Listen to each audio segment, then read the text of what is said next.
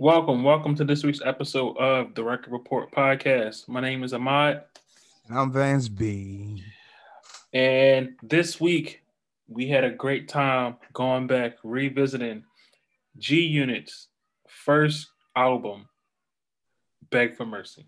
G Unit. Yeah. Stunt one on one. I teach you how to start, my wrist stay rocked till my TVs pop up in the Maybach Benz. I teach you how to start, nigga, you can't see me, my Bentley GT got smoke right tin. I teach you how to start, my neck stay blingin', my rims they gleamin', I'm shining, man. I teach you how to start, I see you scheming, nigga, keep on dreaming, I hurt you, man. I teach you how to start. 7 Series BM, 6 Series Benz, uh-huh. 24 inches, Giovanni rims, all one, one wheel when I'm on one of them. Ma, that boy out there acting a fool, that's him. They say I changed, man. I'm getting paper, I'm flashy. They like me better when I'm fucked up and ashy. My royalty checks the rebirth for Liberace. Stunt so hard, everybody gotta watch me. And I don't really care if it's platinum or white gold. Long it's VS bling, they got that light show. In the hood, they say 50, man, your sneaker look right, yo. Just can't believe Reebok did a deal with a psycho. Banks is a sure thing, y'all niggas might blow. I'm finna drop that, so I suggest you lay low. But he from Cashville, Tennessee, nigga. Getting them Tennessee, say 10 for me, nigga. I'm start, my wrist stay rocked till my TVs pop up in the Maybach Benz. Like, and how, got- in the world did y'all pick? I got a lot of album? records. Like, Yeah. like did we just not using? Just, Mhm, just, just sitting. sitting there. How did y'all pick the records for this album? Because I, I hear that y'all are constantly in the Yeah, studio. we did the majority of this record on the Rock the Mic tour. Okay. You know, and it, it was incredible out Mhm. there. It was myself, Jay Z, Snoop Dogg, Yeah. Yeah. Busta Rhymes. Everybody. Dry your eyes. I'm getting the feeling you wanna take revenge From the conversations we have and the way it ends You wanna discuss me in front of your lady friends. That's why it's just me and my Mercedes Benz. It all depends, maybe if we make amends We can start from scratch. Learn to control your temper and remarks in fact. You claim to be platonic but the heart's intact. So every time we separate somebody's marching back. You're amazing in the sack. Eyes slanted like you're Asian but you're black Beg for Mercy. Beg for Mercy was released November 14th, 2003. Uh, it was released with members of G Unit, so 50 Cent, Young Buck, Lloyd Banks, and Tony Yayo was incarcerated at the time, but he was featured throughout the album. Um, the album had production from Dr. Dre, um, Denaun Porter, DJ Khalil, Eminem, Hi-Tek, Jake One, Scott Storch, uh, Sha Money XL, Needlz, I think Alchemist, but I hope I'm not missing Alchemist. Um, and if it, it was supported with singles such as Stunt 101, Popping Them Things, Want to Get to Know You, and Smile. Um, before we get into the individual songs, how did you feel about this album as the week went on? So this is actually one of um my childhood favorites.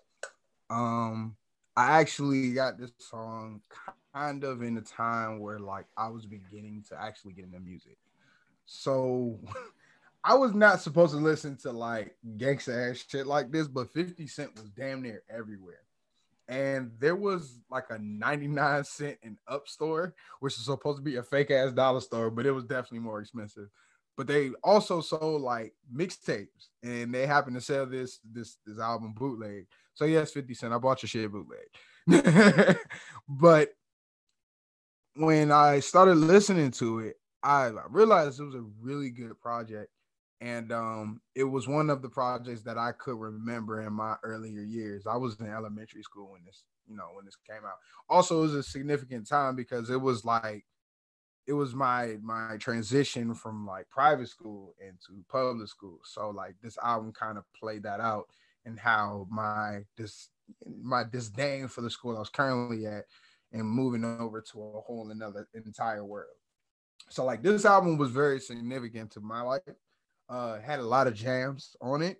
Um I would say that in some way it's dated.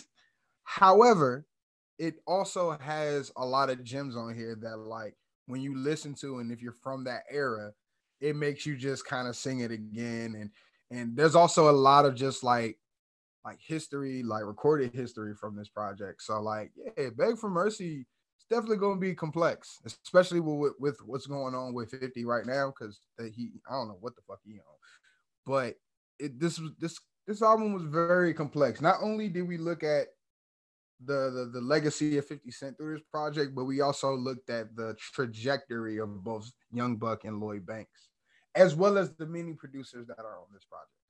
So let's do this shit. Let's jump in. Boom. With that, let's start picking our joints. Uh, I think since I picked this one, I should I go first. Yes, my sir. first, my, my my favorite song is uh, not my favorite song because I don't want to say it's my favorite song, but one that I really really enjoy. My one of my top five is "G'd Up." Mm, um, okay. This, there's a lot of songs on this album. It's 19 songs. A lot. this is 2003, so they definitely try to fill up the whole CD. get all that CD, get all that CD quality, all the megabytes. every megabyte was full, so they had 19 joints on here, which is crazy when you think about it. Uh, but yeah, I love the beat. Um, is one of the ones they did with Dr. Dre. Um, there wasn't a lot of interviews for this. I was trying to find some, but I can't really couldn't find some with them were like specifically talking about um, Beg for Mercy. But it was one, and um, I can't remember where. I think it might have been. Young Buck, like talk about some of the titles of the songs on the album, or, or a record that you really is close to you on this album. Uh, one of my favorite records on the album is uh, titled "G'd Up." Mm-hmm. Okay. G'd Up, yeah. All right. Who was and on that? Um, it's a, it's a it's a collaboration of me, Lloyd Banks, and um 50. Okay. And, produced by Dr. Dre. Some real life produced by Dr. Dre. Okay, some real life now, experiences on there. Now what was it like? You know, going in the studio with Dr. Dre for y'all and working with him it was a it, just to be in the same studio with Dr. J is an honor. You know? It was a real fast process this go around. Though. Yeah, because really. we went, we recorded all four of the records that we did with Dr. Dre in one day. Really? Yeah. Y'all are focused. Wow. We were shooting real focused. We shooting a video. We shooting Stunt 101, mm-hmm. and we shot the, the following day. We did all four of the records.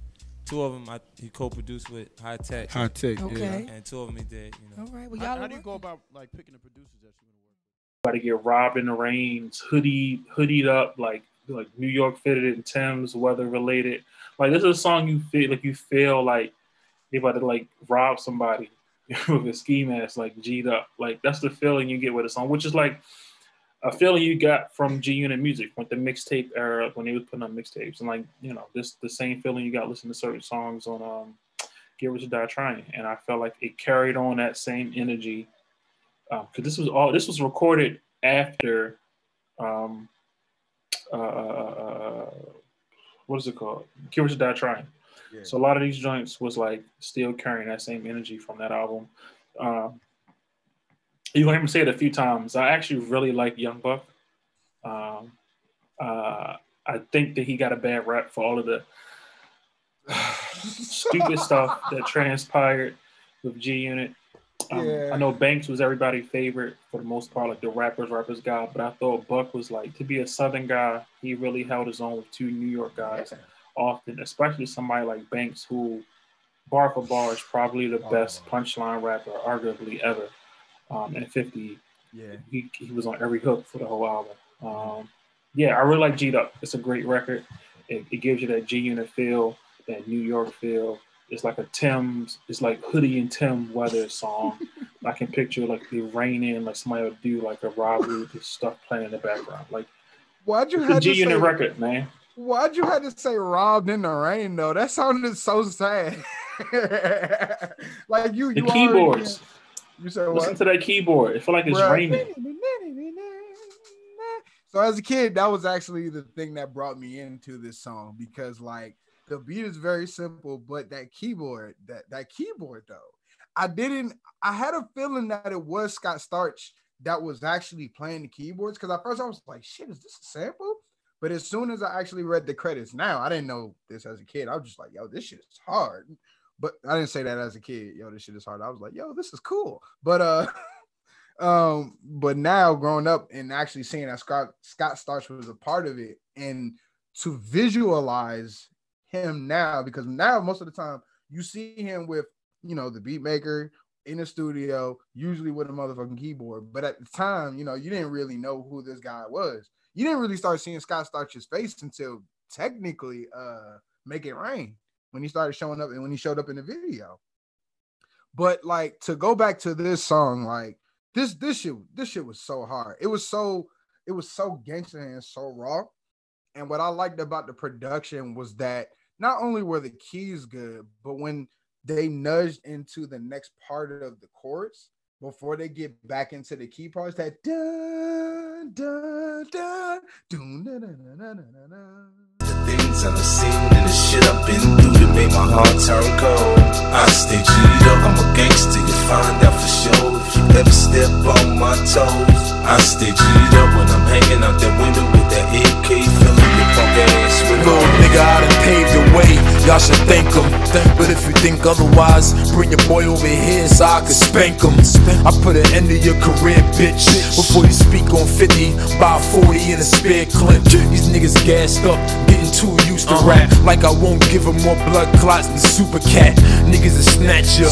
I'm like a back catcher. Nigga. I give a sign and then throw something at you. Round here, niggas die off hydro. Uh-huh. And even when it ain't 4th of July, it sound like pyro. I'm smart enough to creep and lay your dumb brains down. The pound and spin you around like the young James Brown. Uh. Yeah, I know I'm hot, but hey, I'm icy two rocks to hit you from a block away like a beat from Dr. Dre. We're taking over.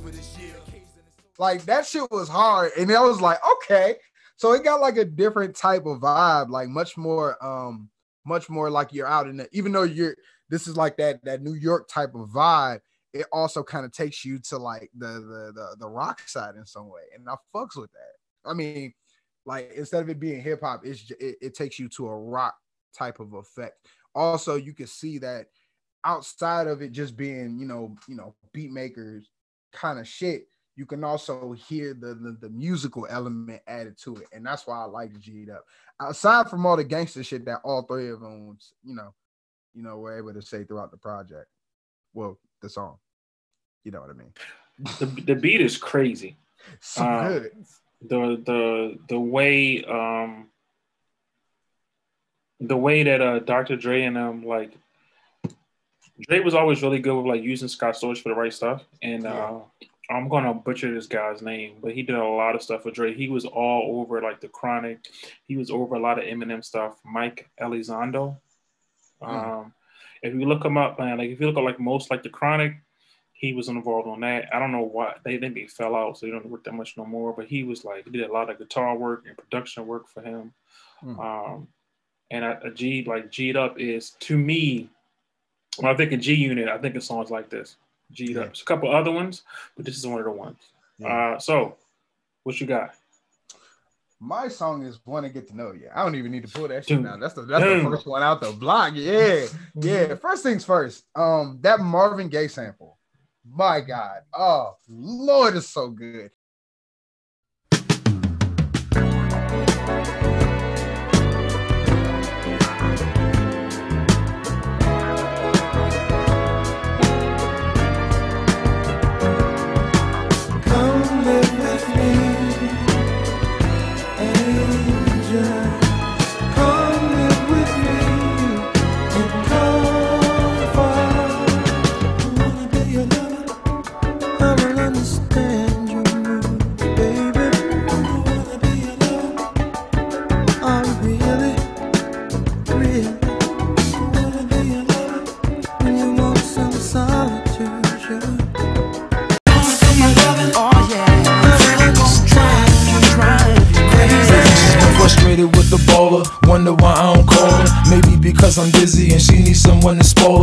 Listen on time to time. I gotta ignore in order to let her know that we friends and nothing more. She loves it when I'm in town, hate it when I'm not around. I get her and wear it down. Next door neighbors hear the sound. Pitches hitting the ground, just enough to hold us down. I'm sticking and moving, cruising after the third round. Just lay back, baby, and let me drive you crazy. I can make a 40 year old feel like a young lady. I admit I fell in love with a frame, and to make her feel special, I let her call me by my government name. Her panties wet over fame. Fell in love with my chain. I wonder if I wasn't an entertainer, would she remain? Surrounding me, hounding me, trying to be my own lady. I'm not your boyfriend, I'm your homemade. When I was a kid, that was the first. That was the second song I heard. The first song I heard was Stunt. Excuse me, my throat is dry. Uh, Stunt 101. I might need more wine. It was Stunt 101. And I was like, all right, this is pretty cool. You know, it's, it's of course it's a Shine Raps, but when I heard Want to Get to Know You, like as a kid, I already had a crush on this girl. And like this song, and it was already like the winter and shit around Valentine's Day. And this was around the time that it dropped, and it dropped late at night on this radio, this radio show called The After Party on, I think it was either 95.5 or 93.9. That and mm. I woke up one late ass night to like go to the bathroom. I just heard this shit on the radio. I'm like, what the fuck is this? And it, it was on Beg for Mercy. And like the video for it was hard. Like I like the fact that Joe was also able to kind of build his own kind of swagger off of the, the, the beat as well.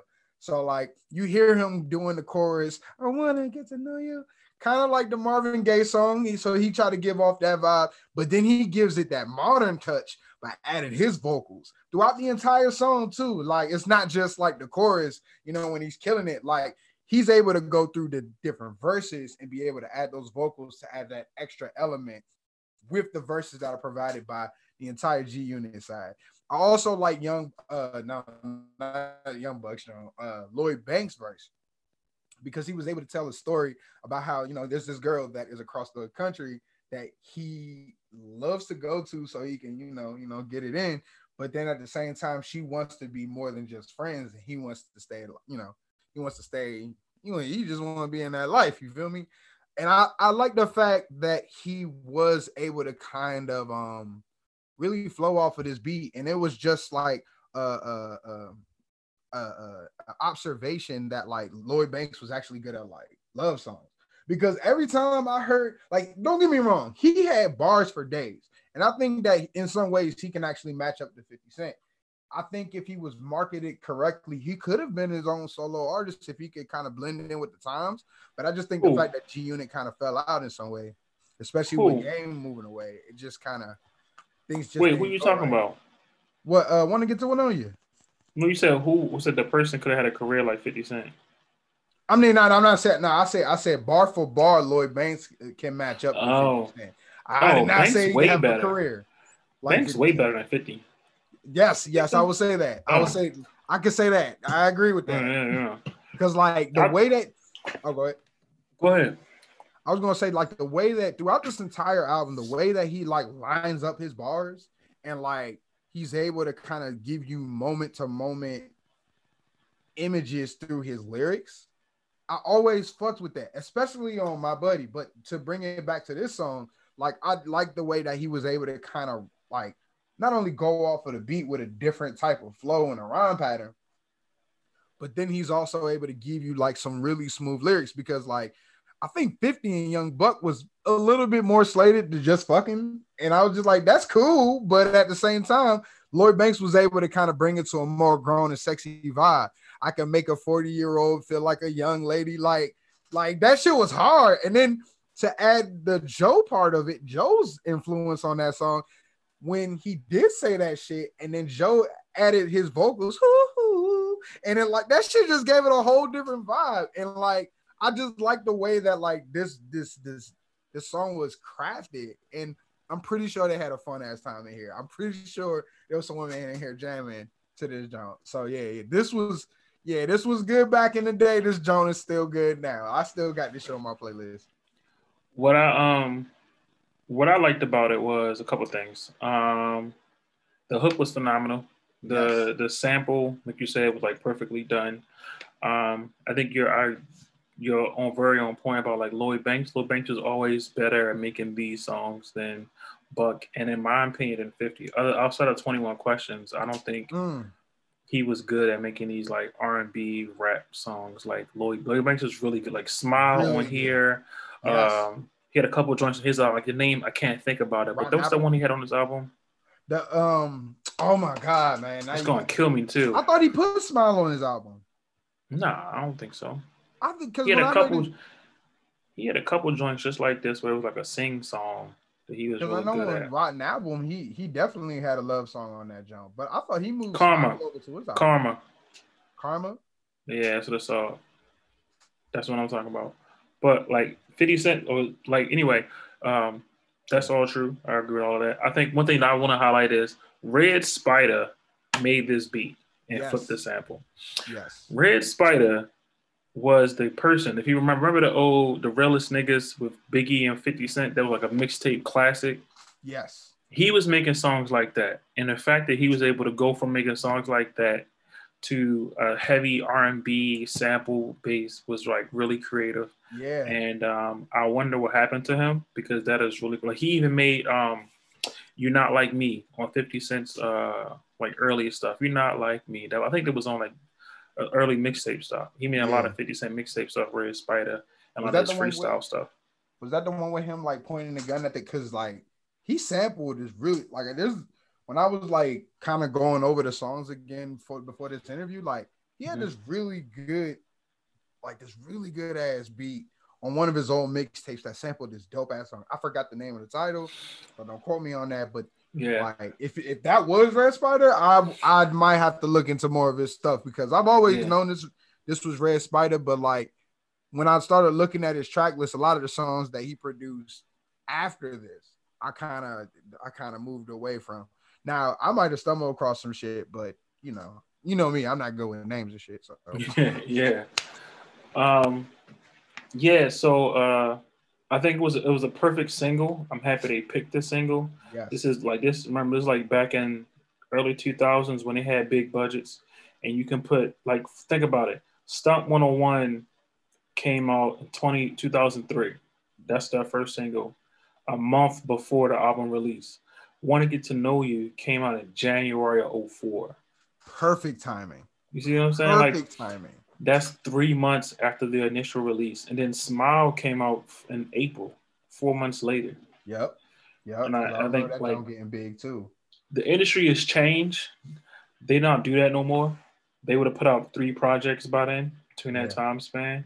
So now it's just like the time, the energy, like you can now tour off an album, one album like this for almost two years yeah. Um, and I'm gonna talk more about the timeline later because it really goes into like G Unit's reign on hip hop that they had for those two, three years. Um, great single, great sample. Um, I think Joe made a lot of sense. Joe made great music okay. with G Unit. Did he make another song with uh, Lloyd Banks? He might have been I, on Karma. I think so. I, I the only so. song they made together. But yeah, this, this, mm. uh, Great, great song. Uh, Joe made, yeah, he made more than one hip hop song with like he be working with art hip hop artists. I fuck with that because I was and like give we got to give Joe his credit as a fucking R and B artist as well because I feel like sometimes we we hear the classics, but as an artist we don't give him his respect. So we gotta get that nigga his numbers too because yeah, he he be making some good jams, like some good slow jams, some iconic slow jams, and Man, also the way that is tweaked been. Has he been putting out work since '93. Right. That's crazy. Right. Um, my next joint. Um, I'm trying to pick the right one. Okay. Uh, whew, this is tough. Collapse. The mm. freestyle. Really? Um, yeah. Really? Because it's just bars. Um, this was also one of that mixtape joints. Okay. Um, and just like on Get Rich Die Trying, 50 Cent put on some of his mixtape records on that big record. Um, I don't know if they did that to like boost up sales, get people excited about it, or maybe like turn old fans on, like new fans on his old work. Um, but I think it worked out for this because yeah. I think um, that kind of posse cut was kind of missing from this like that rapid bar related street freestyle that you wanted from G Unit that they actually made they're not famous, but they made they got themselves popular off doing stuff like that. Um, because you look at their early mixtape joint, all they did was take beats and just rap over it and talk hella shit about other people on there. Um, they did a collapse beat, which was a freestyle go to for a good two or three years. Back when Eminem was actually rapping really good, people want to rap over his stuff. Um, it was an Eminem produced beat. Um, yeah, and I think 28 was on that song. Maybe that's why I put on because Yayo was on it. Maybe they put it on it because Yayo was on that joint, even though he's an awful rapper. Um, sorry, y'all. I gotta be honest with you. Tony Yayo could not rap. he got on simply because his friends was rapping. Yeah. In fact, Yayo, Yayo wasn't on there. It was just I could have swore Yayo was on there. Me, I'm thinking about another record. I don't know if he was on the collapse. I'm, I, I'll let you can finish. But yeah, yeah. Go ahead, continue. I'm happy he wasn't on most of this album. Okay. I don't support people going to jail, but him not him being in jail allowed him to not ruin some good songs.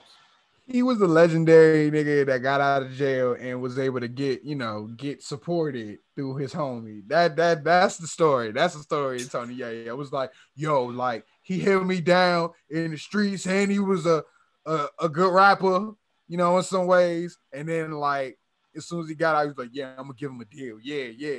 But man, like other than that, John, uh, other than this shit, and um, what's that shit? Uh damn, what's the what's the song that he made? The single, the one single so that he got big off of.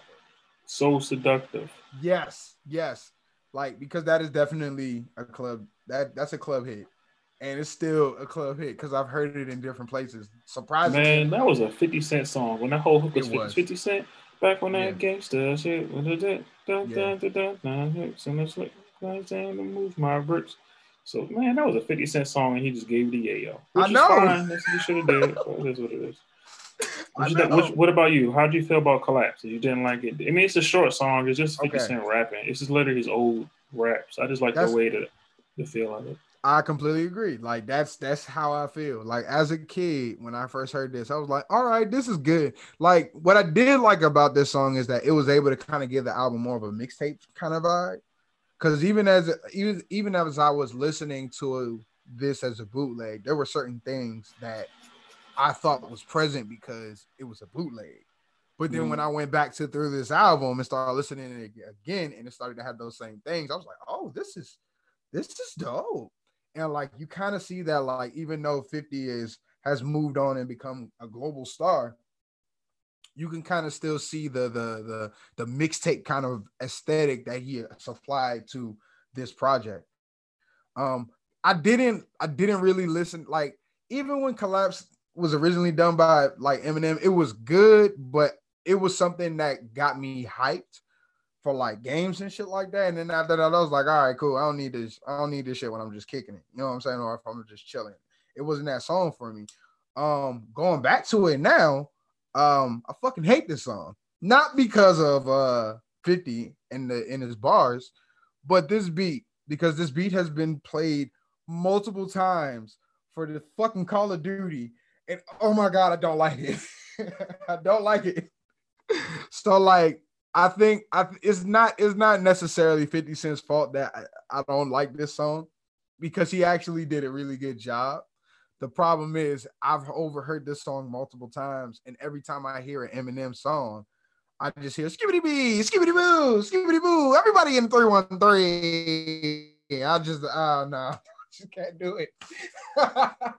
but I, I do I definitely respect Eminem and his production capabilities throughout this project uh collapse just wasn't the one that was like really hitting it for me i mean i feel that. I mean i don't i don't play call of duty so i probably didn't hear the beat nearly as oh much God. as you.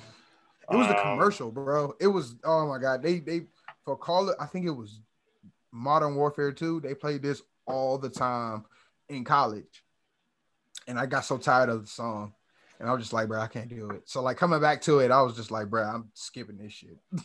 Like I listened to it and I was like, all right, I, I went through it. I did my job. Fuck this shit.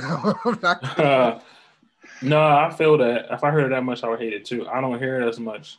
But so it gave me back those old 50 Cent freestyle vibes. But that what you mm. said makes a lot of sense though. Mm. Uh, that's my second one. What you got? Uh, my second one is hold on, gotta go to the handy dandy notebook. Like I'm motherfucking Steve out in Blues Clues. It is G. Oh, you took G'd up. Oh, so we're gonna go with Smile.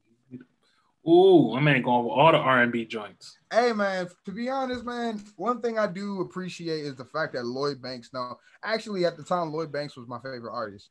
Uh, at, coming out of G Unit, like 50 Cent had some really good music, and I was listening to a lot of 50 um, on the side because my dad was really trying to like keep me in jazz and R and B and shit. I was like, nah, fuck that. We getting into this gangster shit.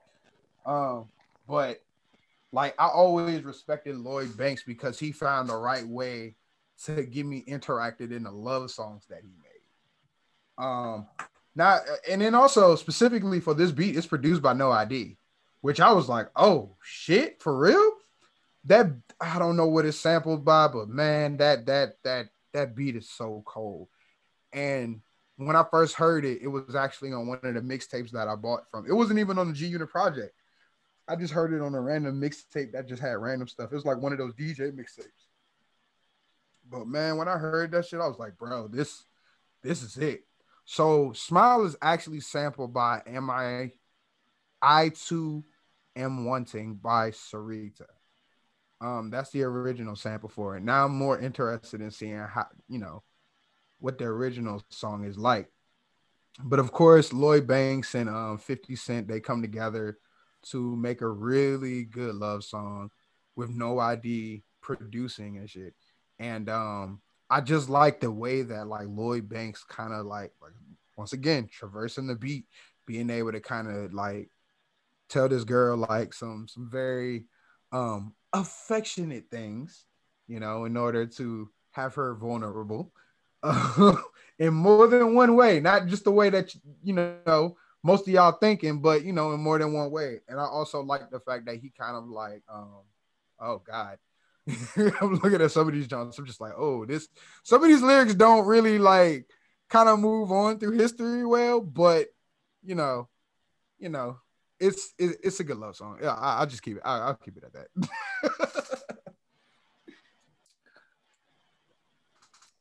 uh, no ID made the song, made the beat, mm-hmm. so it's really cool. Mm-hmm. Um, no ID is legendary. Um, Lloyd Banks is really talented at his ability to make songs like this, the R and B, hook singing, rap, like the LL Cool J esque rap songs. Yeah. Um, it makes me wonder, like, how big he would have been had it not been for I don't know, his Fifty Cent's ego, or his unwillingness to participate with like some of the beef stuff and he just wanted to make music and chill or you know he's known as like the plk the punchline king stuff like that he was also really good at making these particular i guess you say he defined the cheese like the like the the woman the lady r&b song rap song. mm-hmm. like the song does mainly for like women but like dudes can also say hey i like that song too um, he had a bunch of these um, he's known for making these. Um, I think he kind of strayed away in later years and he just went full more like bar heavy.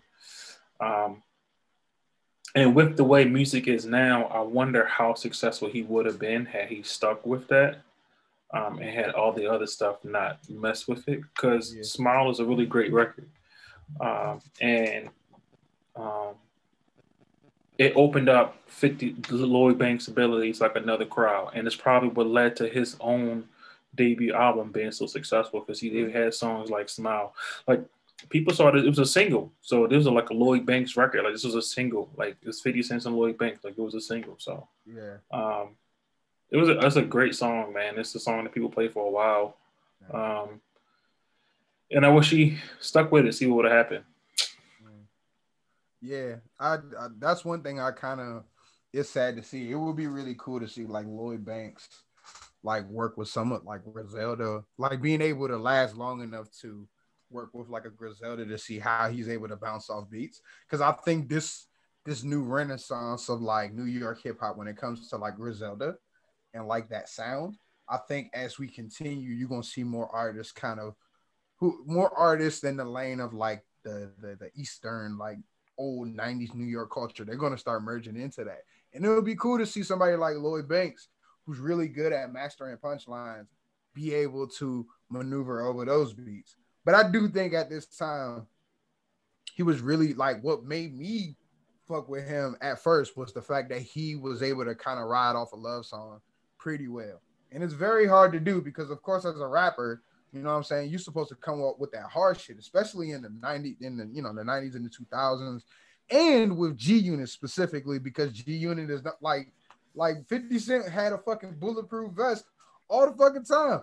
At first, outside of his music, people knew him for being the guy that got shot nine times. So it's like the fact that Lloyd Banks could kind of add that soft and affectionate side to G Unit when they needed to, especially through this entire album. It's just this this this was the shit, man. This was this was the song, and like it was it was the one that made me feel like Lloyd Banks could have his own palette. Now, as an artist, I wouldn't. I don't know if he would be as like big as Fifty Cent, but I do think that he'll be able to have his own audience, even even to this day, if he continued and was able to find a sound. I wouldn't say like he, you know, if he just did his own shit, everything would happen, you know, well. But I, I would say that he had enough to kind of make his own right and kind of move off. I think the fact that he was with G Unit was so long kind of made him seem like he was riding his coattails, and I don't think he needed to. Man, that's on point. Um, Thank you. And it sucks because Lloyd Banks was very talented. Mm-hmm. Um, my turn, my turn. I was trying to find the right one. Uh, so if my third song is gonna be Stunt 101. Okay. Okay. All right. Stunt 101. Uh, I remember this record. The record video was so the, the, the record video. The, the video was crazy. Um, I remember there was like was wasn't Brandy in the video? Yes, yes, she was. was like she was like selling the car and then they stole the car and like the Bentley and it was driving through. Yep. I remember that like on this is before YouTube, so it had to be like on MTV or something. Yep. Um, I just remember I just I just remember uh Young Buck verse. Man, that verse was like crazy to me. Crazy. Man, I kid so icy, you don't have to like me. And a throwback jersey with the throwback Nike. I know you probably see me with cash money from back in the days. The only thing changes the numbers on the range. I bought me an old school and blew out the brain. To rock the mic tour, I threw off my chain. My Sprewell spinning, man, I'm doing my thing. And what water that trouble, now that you in the game. Come on now, we all know gold is getting old. The ice in my teeth keep the crystal cold. G Unit, homie, acting like y'all don't know. Look, I can't even walk through the mall no more. I just pull up, get out, and get all the hoes. They never seen doors set up on a car before. Don't be mad at me, dog, cause all I know is how to show these fugazis how it's supposed to go. It was man, that was a fun record, man. Yeah. I wanted to get some G Unit sneakers after seeing that video. Yo, yo, yeah, well, right? The, the sneakers was all in the video. So funny Um, thing, funny fucking thing. My sister Jasmine got all the fly kicks that I wanted as a kid. Like I always, my dad fucked around and gave me like he went he shopped at K and G. Nigga always gave me like fucking KG boots and shit. Like I mean, no, not KG boots. This nigga gave me FUBU boots, and this was seventh grade when I started realizing, oh shit, like this ain't really it. Like this nigga gave me FUBU boots, had me out here looking like I was 40 in 2002 and shit. But but at the same time, like my sister, she had LeBrons. She also had the G units, and she had like the black top with the with the with the, with the white mid and the gray bottoms. Them shits were always hard, Yeah. and I fucking envied her for it because I was like, bro, I would want some G units. You know what I'm saying? I'm not saying that shit no more. But at the time when them Jones dropped, them and the S. Dot Carters, like yo, this shit was crazy. I managed to get the S. Dot Carters when the shit was dying down though. I ain't never got at the S dots. They was too grown up for me. I did like them though, but I feel like as a kid I didn't qualify because I wasn't wearing button ups yet. But them G Unit sneakers though, Nah, nah, I had the basketball. I basketball. never had them. Oh yeah, I remember the basketball S dots. Yeah, you remember Um, the commercial too? Yeah, that was tough. Yeah, yeah. Uh, Stunt 101 is a fun record, man. Um, uh, the beat is like, I don't know, it's, it's fun. Uh, I don't know what the hell they sampled for that shit. I'm not gonna sit here and lie like I do know. Um, find out together. Man, it's honestly, it's just a braggadocious stunting. I'm feeling good. I just got paid on a Friday. I'm gonna go ball out, do some wild shit, hang out with my family, do some shit, chill, kick it, go buy some new shit. And I think my nigga, it's okay to say you like records like that. Shit. Yep. Yep. Um, and Biz Lloyd Banks had this one. I remember this so much. He had this um one bar that also was super like clever. Um, what did he say? Figure out what did he Mm. I can't remember what I can't remember what bar it was. Maybe I'm tripping on what verse. Maybe I'm tripping on the right song. Yeah. But um, I just remember the video. I remember being a kid and seeing that shit and being like, "Damn, I need to stunt," but I ain't have shit to stunt. you know what it remind me of? It gives me the vibe of a New York version of Bling Bling. Really? Yeah, that's the vibe I got. Because it was I the it was the Bentleys, Hmm. it was the rims, it was they Yeah. shining. You know what I'm saying? It gave me that bling bling feel, but in a New York way. I would say Fast and the Furious Mm. or the modern Gone in 60 Seconds. It gave me that vibe, especially due to the fact that 50 sold a fucking car. like, like when he was like when he like drove like drove out of that shit, I was like, oh, and this was around the time that the the, the remake of Gone in 60 Seconds was actually like out there as well. But to go back to you know what you were saying, like this this song is definitely the stunning kind of song. I like I saw the video as a kid before I actually listened to the song. So like I kept hearing like the beat and the instrumentals. I was like, all right, all right, this shit was pretty cool because they had that motherfucker on loop. And by the way, you are absolutely right. That shit was on MTV. I, I think it was MTV two because at the time the box went out around either 2001 or 2002, around the early millennium. But um, yeah, it was on uh to make a video, and like yeah, like, I would I saw the video and like how they were making it. And this was actually one of the um one of the first kind of like hints of me wanting to get into television, which is super dope. But like everything was just perfectly crafted throughout this entire song, and um, it was so essential to G Unit because it's it had those braggadocious vibes. It showcased all three artists' um potential when it came to them lyrically. Like you say, Young Buck killed that shit. Like, like even though Lloyd Banks is the best rapper out of G Unit, bar for bar, like Young Buck came hard in that shit, and he came hard being himself. You know what I'm saying? And like for somebody who was a Southern rapper, I would say 20 uh 2003 was a time where like the the the the, the expansion was beginning to happen when it came to rappers in the South. But he was affiliated with a New York crew. So he had to come hard and still be himself, still have that confidence within himself. And like you said, despite what happened after G Unit, like I think people kind of forget about the songs and the verses that Young Buck was able to supply when he was completely fucking in the zone.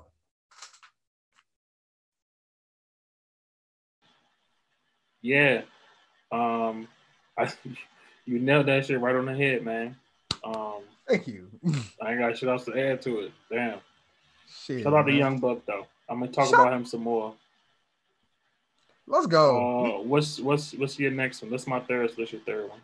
My third one is going to be my, my buddy, my buddy. Wherever I go, he go, my buddy, my buddy.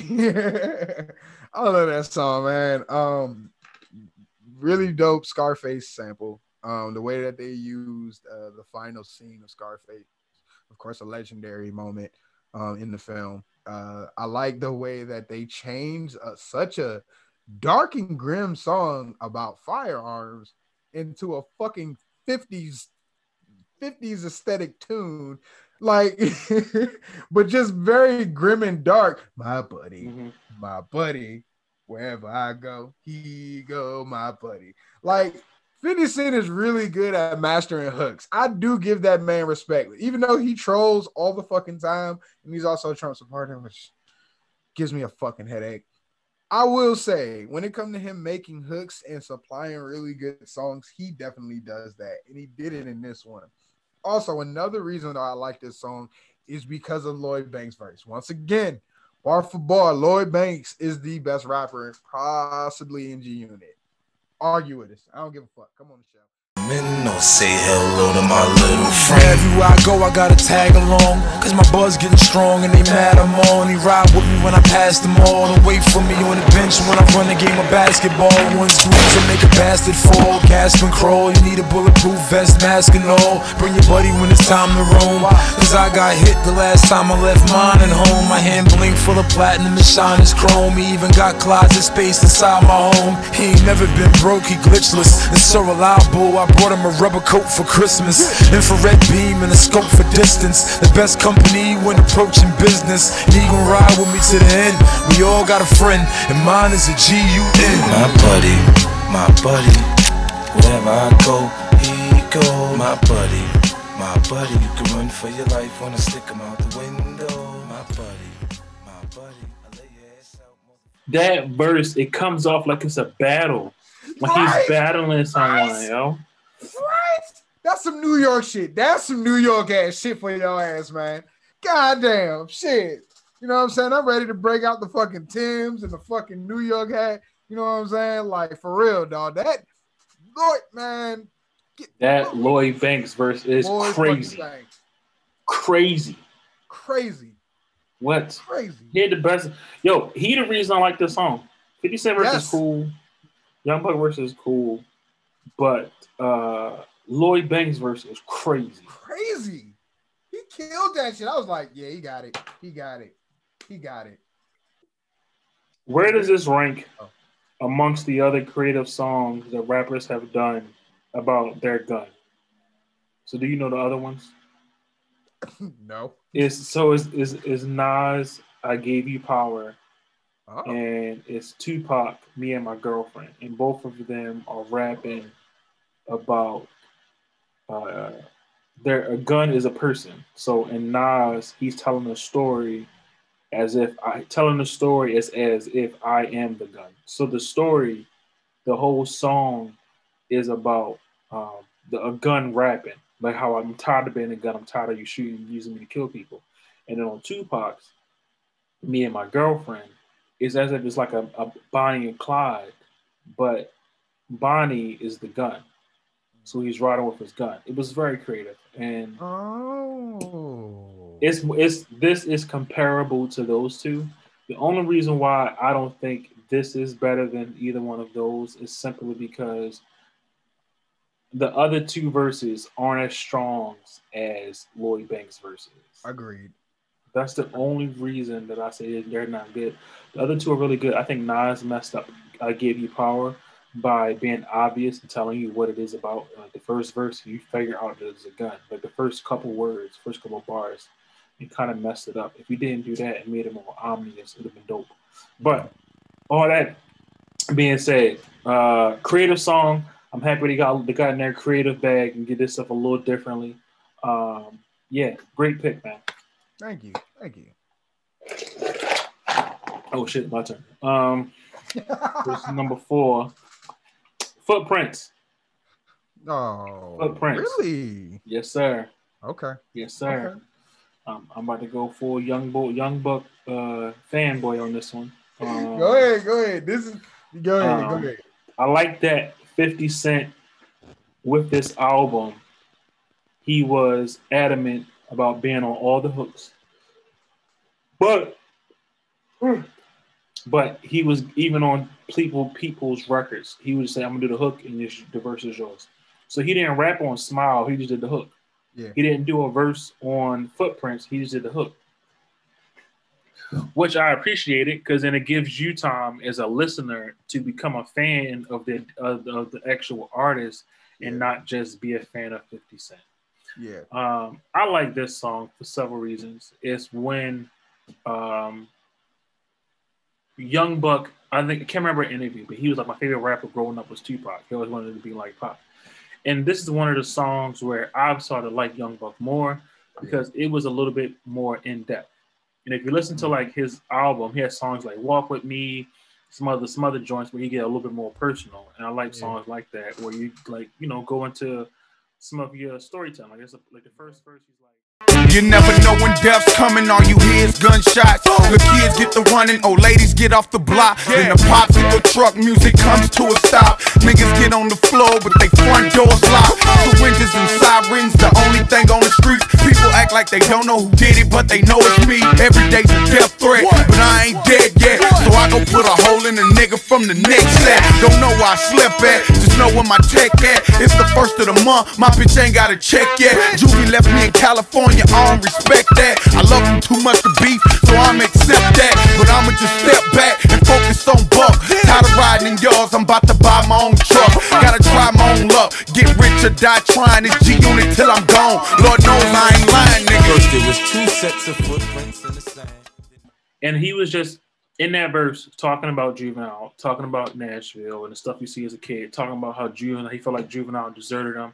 Um, and then he talks about like on that again on the first verse, um, you know, he mentions Die Trying and how him coming a part of G Unit was a, a, way for I don't know God um, giving him a chance. And then it goes into the hook where 50 Cent is like quoting that famous um, picture or whatever the proverb about how you know God God was carrying you, you didn't know it, and then it gets to Young Buck's next verse again, a little bit more, a little bit more personal, a little bit more in depth, and I think similar to what Smile is for Lloyd Banks and how it showed that his ability to make those records redeem as like an R&B rap record. This was um, us as a listener seeing what Young Buck, Young Buck brought to the table outside of the braggadocious, shooting niggas, selling dope, stomping niggas. I'm, I'm balling and I got money. This is when he, but if you listen to his albums, he always had songs like the street conscious, introspective, whatever you want to call it. Um, and that's why I've always been a fan of Buck because he makes. Cause I feel like Southern rappers, there's always like some duality of yes, I'm country and I got this to me. Like you know, you get you know we was gonna do um, Goodie Mob, and on that album, there's different records showcasing different aspects of them. And you know, Outkast did that, and UGK have you know, one day you hear, next day I'm gone type records, where it's like, you know, different things. I'm, I'm running from death. My my, my shit's catching up to me, shit like that. Yeah. And I feel like you know, Young Buck was carrying that same thing, but his his ability to uh, rap in a way that appealed to a broader audience, but still bring some of that southern um, truthfulness to his music mm. um, was refreshing to hear on this album. And this is one of my songs. This is one of the songs that really made me, when I listened to this back then, I was like, damn, I actually like Young Buck. And then I listened to his album and I was actually a legit fan. So yeah, this is this is my shit.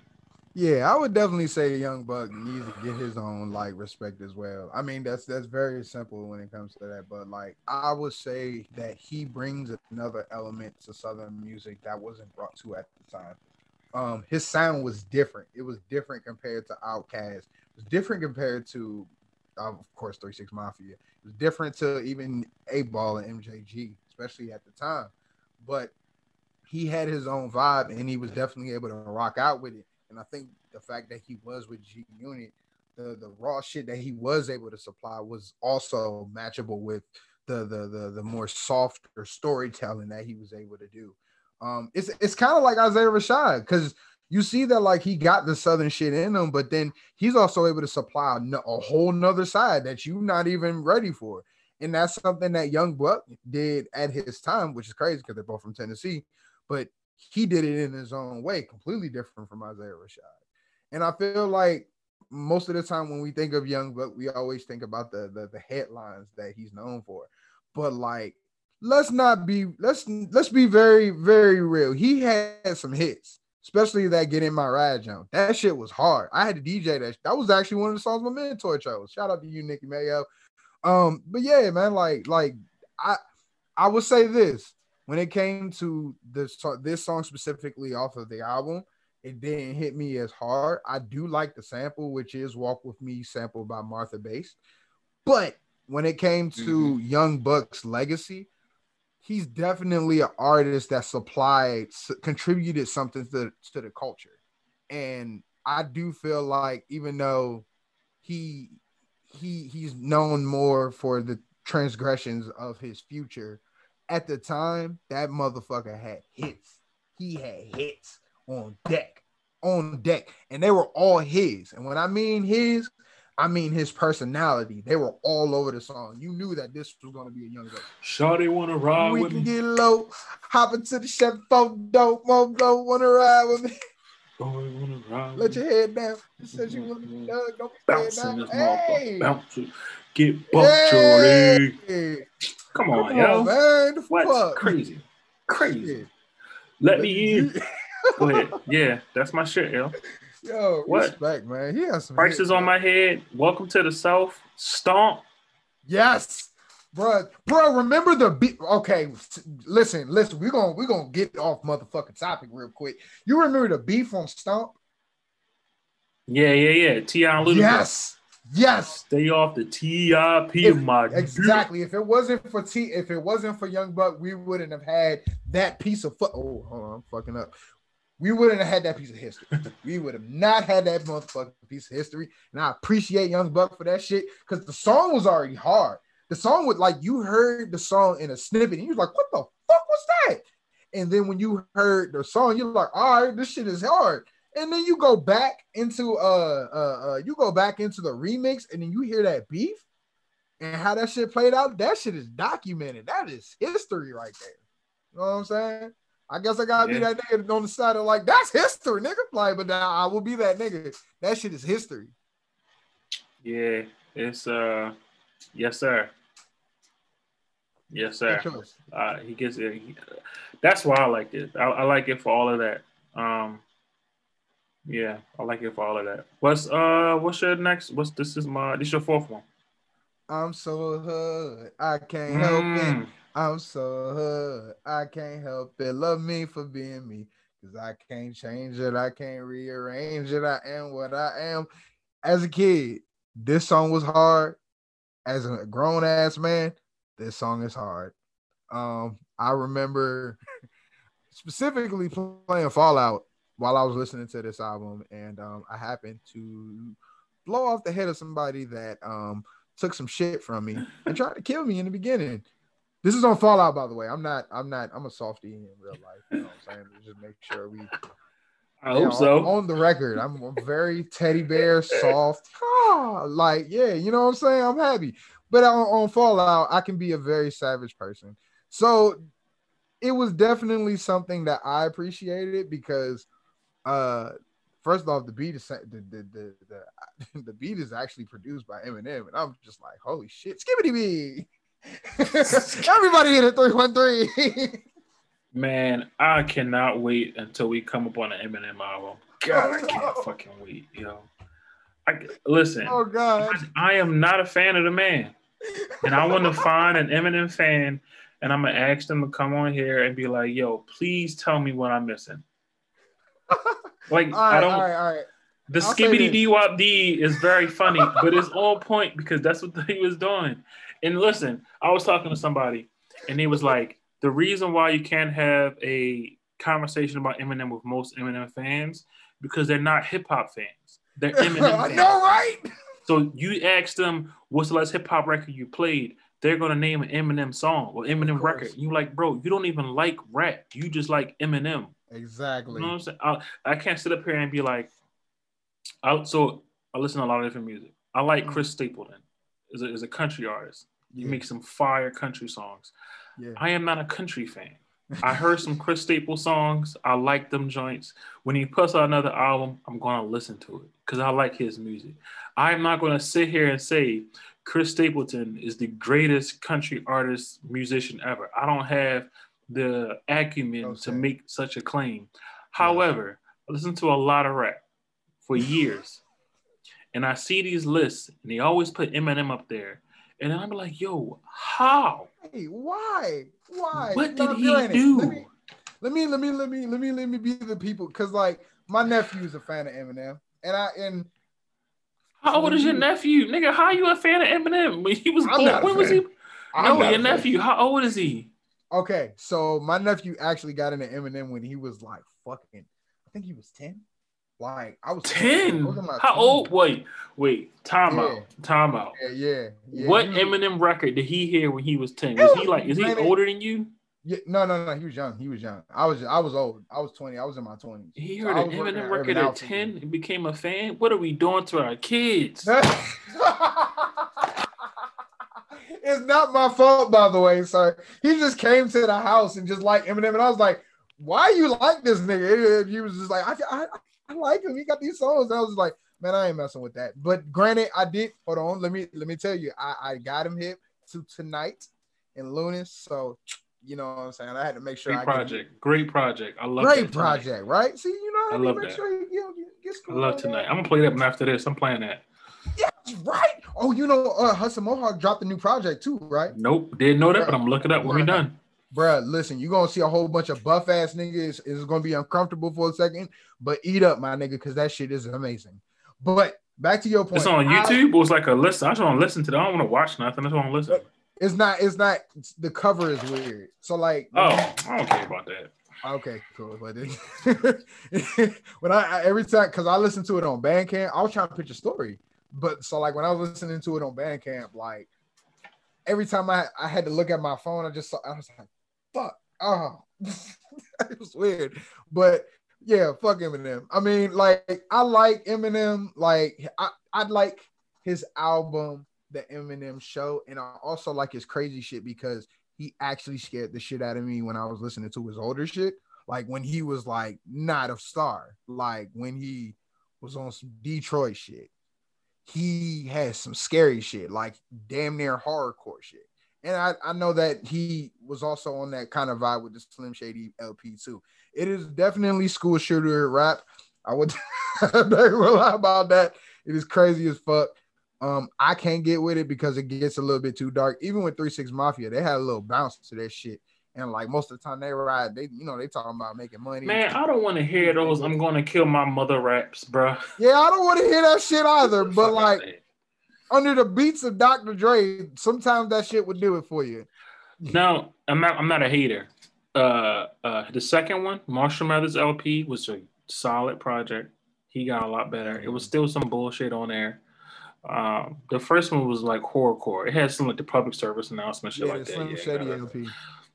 But the Marshall Mathers LP was decent. I'm not gonna sit here and lie and say it was trash. Had the cuts with RBX and Sticky Fingaz and Sticky. By the way, Sticky Fingaz washed Eminem on his own record. Don't get oh, credit yeah. for it. Oh yeah. Um, oh yeah. And, then and he's also Eminem.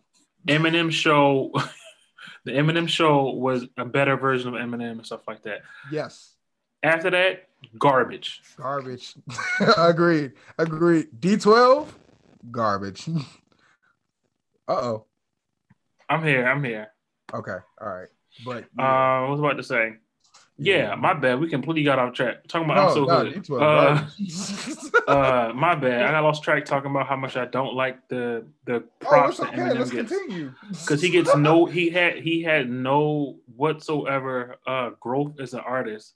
His yes. lyrics got and now mad. you trying to check Kendrick Lamar, nigga. Like, don't, don't get me wrong, you got diamond shit and all that bullshit. Diamond, yo, his uh plaques don't count in my opinion.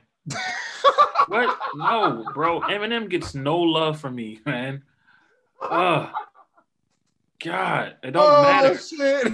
like the same people that says to talk all that crap about Drake, don't put Eminem in that top five because he sold records. You can't no, say shit about Drake and no. then say shit about you know what I'm saying? At least Drake no. studies the culture and tries yeah. to like does something different.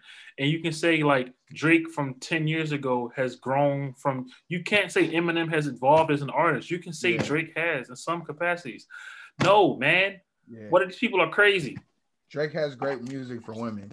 Drake has great music for women. And I pre like at one point I didn't appreciate that, but now looking back, I appreciated that. Drake has music for women. Eminem got music for school shooters, and I'm not cool with that. So, um, back to I am so it is what it is. Um, I didn't like this record, and now that I know that Eminem produced it, maybe that's why I did not. I didn't like the beat. I did not like the beat. I like the um, breakdown. I like I like the flip, like because like you hear you hear that's Eminem in the motherfucking studio. You know, and I'm like, all right, this is kind of lame. And then you say, dun, dun, dun, dun, dun, dun, dun, dun. I'm like, oh shit, what the fuck is this? Okay. And then when they also had to break down throughout the chorus, that shit is also uh, it's also hard as fuck. And 50 Cent's uh, chorus is also super dope. I do fuck with that. Um, the way that he raps over this beat, he does in some way save it from from the from Eminem's contagious keyboard playing. But let me clean that up. I don't dislike the song. I think Eminem gave him an awful beat. Uh, because what 50 Cent did on here, he did, in my opinion, another version of How to Rob, but instead of like robbing, instead of the story being about robbing rappers, it was about just telling hood stories. I'm so hood, so yeah. told hood stories throughout the verse, different people. He made different characters, said different stuff, and I thought that was really cool. It went well with the hook. It was very creative. Another one of the few creative songs on here where they was like taking us out of the box like this and my buddy. I can't think of the other one, but I think those are the two mm-hmm. that sticks out. Where they was like, it's not just gonna be me rap, me rapping about how I shoot niggas and got money or I get all the girls. I'm gonna like try to be creative until some storytelling. He did a great job of that. This beat sounds like you know when you watch the Boondocks and they had the uh uh the the rapper on there and he hit his beat to his songs. Yeah, it sounds like those beats when they were trying to make fun of 2000 rap. Go back and listen to the go back and listen to Booty Butt Cheeks from the Boondocks and then listen to this beat, and you can be like, "Yo, they was making fun of Eminem." Oh, Booty Butt, thanks. All right, all right, all right, all right, all right. I will say, I will say this. I I do when it comes to Eminem's part, I completely agree with you. But those breakdowns are what bring the breakdowns and the hook is what brings me to the song. Now, I did not know that it would be a different intake, a different kind of song related to um how to rob. That's what you say, right? Just to make sure I ain't trying to fuck these titles up, man. Yeah, but, you're um, right. You're right. That's what that's the vibe I got from it. Like, okay, that's the story. That's that similar level of storytelling. Yeah, I like the I like the hood story that he, he was able to provide throughout this song in the way that he was able to do it. But that the the, the beat flips and the chorus side of the song is what I fuck with.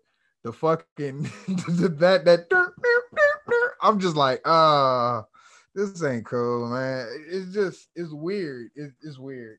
But I like it. I, I I like it. Fuck it. I'm gonna say that shit. It's weird nah. as fuck, but hey, man. Like what you like, my guy. The production side of it is like is odd. Is odd, but I stand with what I say with Eminem, bro. He overrated, bro. we stand with that shit. Eminem is overrated. We run the campaign.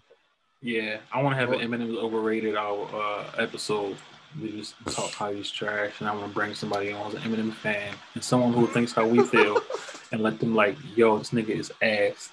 Okay. Skip it to me, skip it to me. Everybody in the three one three, push the motherfucking hands up his mouth. They were like, yo, he, but he look at Eight Mile, yo, he sat down and wrote a battle. Okay. But, but here's the, here's the but here's the crazy thing if it wasn't for Eminem getting big, we wouldn't have 50 Cent. We wouldn't have these songs from G Unit. Right. You are so, no, like, that's true. That's he's true. a part of history, unfortunately, but goddamn, man, like everybody in 313. 50 Cent is the only artist who he hit on that he that, that made sense, that worked out for him. Mm-hmm. Everybody else that he signed, if I'm not mistaken, failed. Yep. Am I wrong? Let me think. Who else is on Shady Records that did well? Let's I look mean, it up. Zelda right now, technically. They don't. To me, they don't count. I mean, they got their own vibe going on though. They they yeah. did that before they went to Shady. I think the problem is some artists get big, and then when they go to Shady, because Shady don't really know how to market their artists correctly, they kind of just fade away. Cause like they had Slaughterhouse, and that shit for a good second was good, and then that first album came out, and that shit went straight puppy shit. I'm, just, I'm not even fronting, bro. Like I just. I, I wanted to root for them. Didn't you go to a, a performance, a slaughterhouse performance? Uh, I think I did. oh shit! I think I did. oh shit! I definitely did see Slaughterhouse. Oh it was at um. Uh, what's that place called? Not Sound Soundstage. I think it was Soundstage. Yeah, it was Soundstage. um. Oh. Lord. All right, so let's let's listen. Let's go through the list. Okay. D12, they were successful because Eminem was on the singles and Eminem fans bought the fucking album. Of course. That's it. Of course. I'm not getting no props. Um, now, I don't know how you feel about this. Obi Trice. Obi Trice first album, Cheers, was really good. Yes. It was it was really good, and it sucks that it was not successful. Um, he had this song with uh, damn, what was this? He could rap too. He had that corny Eminem song, "Got Some Teeth." The corny, you know, that corny, uh, she got some teeth and shit like that, which they shouldn't have Yeah. did. But then he did the setup, Yeah. and that was a great song. And then he had uh, "We All Die One Day" with Lloyd Banks and that Fifty Cent. Yeah. Um, he had a song with him and Buster. Man, yeah. I like Obi Trice. I feel like it just didn't work out for him. I know, right? So, well, I'm touching my face and shit. first things first, uh, Obi Trice has a song on Fight Night since they want to know, which that was like the song that like really like elevated him to like pop culture in some type of way. Um, he also had that song um sampled or used during the HBO series Entourage. Um, I like Obi Trice that was those, were the memories that like I grew from him. And then when I started listening to his music, I was like, oh, he can actually he actually spit. Like we need to give him his respect. You know what I'm saying? Um, I need to go back through Cheers because it's been a while since I heard that shit. I definitely heard it around the time I was editing his music, chopping it up when I was um, promoting Lacrosse Day for the first time. But um, yeah, I think if it wasn't like Eminem put him on, but All right, well, all right. So let's. I'm not gonna get back to it. So let me help him get through the rest of it so we can finish talking about how trash Shady Records was. Eminem and Oh, let's do it. All right. So Yelawolf, Yellow Wolf built his own buzz. Oh man, he had some bangers. Too. Built his own buzz. Signed to Shady, and all of it went away. Straight puppy shit. They didn't know what to do with him. And Trunk Muzik was it was creative. It came out of nowhere. He came. He had a whole different angle. He was making that, uh, for lack of better words, white trash rap, but it didn't come off cheesy or corny or none shit like Yeah. that. You could rock Yeah. with it. I felt like he could have been able to like blend more rock because what he was trying to do, blend more rock into hip hop, but not come off like in Machine Gun Kelly. Yeah. Machine Gun Kelly essentially took his shit and ran with it, but it is what it is. Boom, didn't work out. There you go. Who else we got? Um, shit. Bobby Creekwater. He's supposed to be the next oh, uh, Andre 3000. Signed to them, nothing. Stat Quo, also from Atlanta. All he God did was damn. wind up. All he did was wind up ghostwriting for everybody else on Aftermath and never putting out his own joint. Mm. Cashis. Nigga had like 20 kids. okay. Signed to Cash, the what you call it, didn't work out. Boom. Then you had Slaughterhouse. I already talked about them. And now Eminem is still on there. Fuck out of here. Who else they got on here Mhm. still? Let me see. I don't count Griselda because they built their own buzz. Yeah, Simon did to Shady didn't do buzz. nothing. They, they didn't do nothing for them. It wasn't like they Bad signed Shady. evil. That shit didn't do anything. Boogie. Now I do give them credit. Oh, Boogie album was okay. fire. Okay. Yeah, I do fuck with Boogie. Boogie album. I didn't know was he crazy. signed to Shady. I don't know why. Why? Me either. But Boogie album was crazy. Crazy. He had some good shit. Stupid. It's my self destruction. What? Something. Something. All right. Something. All right, I'm so hood. Last record. Last Okay. records. Um Okay. uh G Unit. That's my last one. The intro Okay. track. Okay. Boom. Um Okay. I think it was a great opening. They was kind of like giving you what they was the energy for the rest of the whole album. Uh the title track being G Unit made so much sense. Um, 50 Cent had solid bars. Lloyd Banks' verse was my favorite verse. Um, yeah, uh, I like this song. Great intro. Um, I wouldn't have them start the album any other any other way. Hi-Tek does not get his props making these crazy Yes. beats. This Yes. is phenomenal. Yes. The dun, dun, dun. It's like it's like beats like this make you want to like listen to beat tapes and if somebody just freestyle. I don't rap, never tried, that's not my shit. But he's like shit that you hear somebody freestyle over. This is one of them ones. Yep. Dun, dun, dun. Crazy, crazy. All right. Over to you. You can like it, hate it, and then what's your next one? I mean, shit. Uh, every time I, I'm gonna keep it short. Every time I hear this song, I just imagine the G Unit fucking light coming up and fucking Tim's and fitted caps and shit and G Unit tank tops and shit showing up. It's definitely a roll call for those G Unit ass niggas. So yes, yes, this this was a great intro. Um, Fire. I love this intro. Yes, yes. My last song is popping them things everywhere we go through. All my gangsters around on my whole too. Nigga, what? I hope I didn't say those fuck those lyrics up. But at the same time, I like popping those things because it was based off of a memory that I had when I was playing um 50 Cent's game. Bulletproof. I forgot he had a game. He had a fucking he had two video games. He had two video games. Who gave this nigga the permission to make video games? But I'm not gonna lie, my cousin Johnny was playing it and it was actually kind of fun. I didn't play the second one. I'm kind of interested now, now that we're listening to this album to go back and listen to it.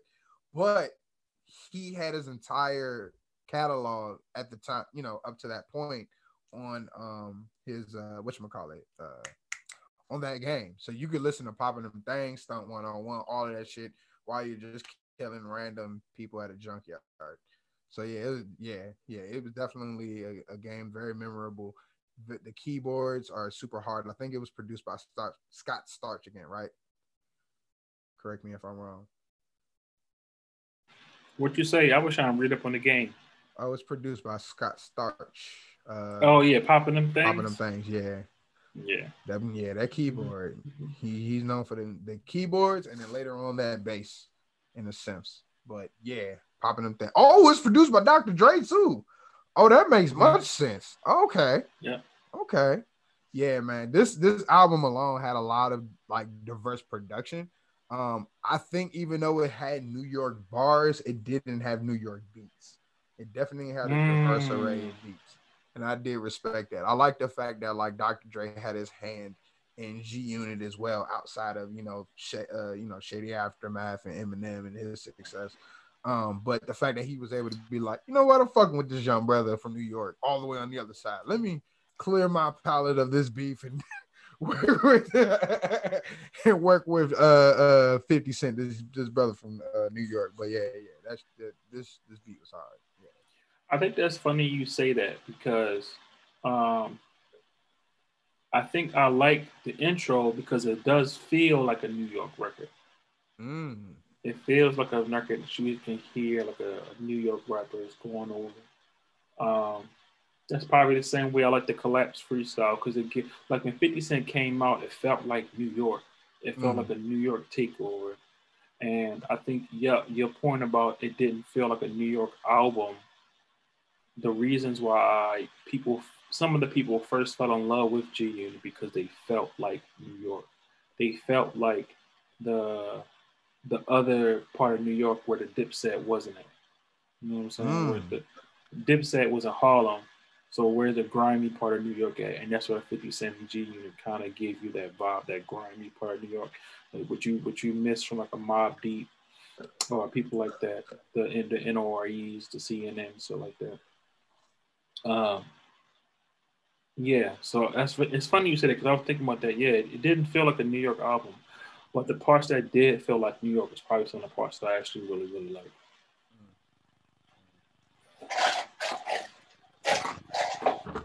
And that's it. Oh shit! So, what's the overall impact of this album? Know, say this crazy part real quick. Mm-hmm. I was watching um, uh, 106 & Park, okay. and he was on promo for this album.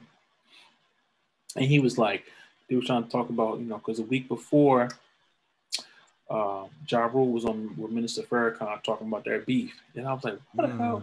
So they dropped this a week after, a week, maybe, no, almost about 10 days, almost two weeks after um, Ja Rule dropped Blood in My Eye. And that's the album that had Clapback. Yeah. Um, so it's funny that he would drop that they would drop this album right after there, and I wonder why they were so close. Um, and I think it just shows that Ja Rule fumbled that whole 50 Cent beef, even though 50 Cent took his stall and ran with it, but that is what it is. Um, especially after the successful run that Ja Rule had. Yeah, yeah. Um, it's funny that you mentioned that beef too, because it's like I think not only did 50 Cent become a part of Ja Rule's demise, but then also also the feds were like like that that whole that the story of like Murder Inc.'s demise is one that I hope we one day go down, you know, through one of their albums. But when it comes to to this specific album, I think the fact that he did drop it around the same time as Ja Rule's clapback song was very was very critical because even I remember um listening to it for the first time on the radio and hearing about Ja Rule, how he wanted to drop this song because of the beef, and like this was like his, you know, the, he he's saying this is this is his song, this is song against Fifty Cent, and it was really promoted, but it it, it didn't come off as natural as Fifty Cent's uh, trolling because 50 Cent is really good at trolling. He's even good to this day. He been to fucking court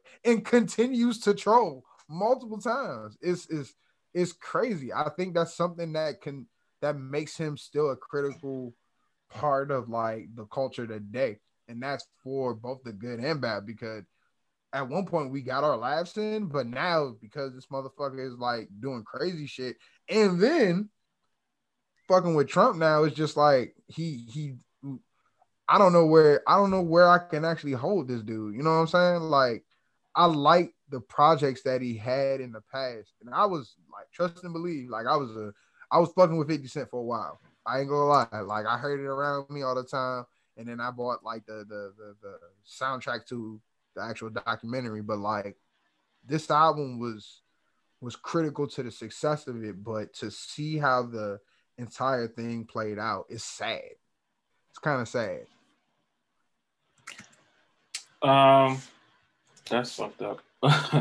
oh damn. Regarding uh, regarding impact, no, you're right. It was. It is sad. Regarding impact, though. Oh, so after we did um the last album, mm-hmm. 400 Degrees, and talk about Cash Money, and how essentially, not not, not like historically, but essentially, they have been since back that ass up. They have had a top 10 record or a big single or something every year for the past 20 years. Almost. Maybe they might miss like one or two, maybe three years between those.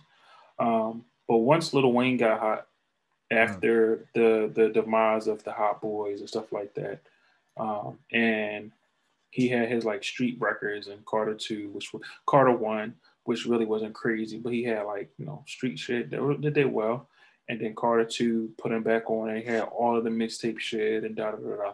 And then essentially since then, they've put out hit record the hit record the hit record. Tyga, Young Money mixtapes, Young Money projects, uh, Nicki Minaj, Drake, Wayne, some more, and other people that have one offs, like father, like son, and shit like that. But essentially, they have been putting out top albums regarding selling or critical wise um, every year for the better part of 20 years.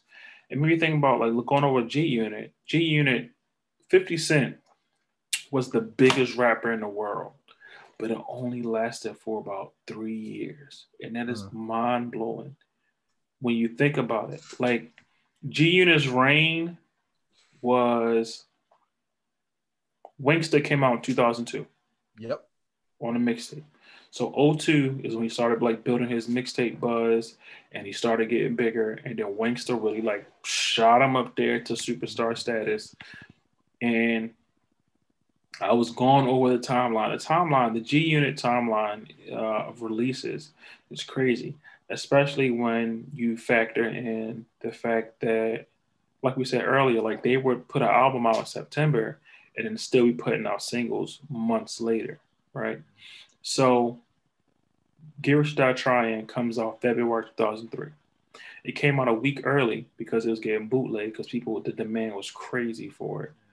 Um, now, when it came out 2003, you got to think 2000. He was on the Eight Mile soundtrack. Yeah. That's what song. That's what Wanksta was on. So Wanksta was on that soundtrack in 2002.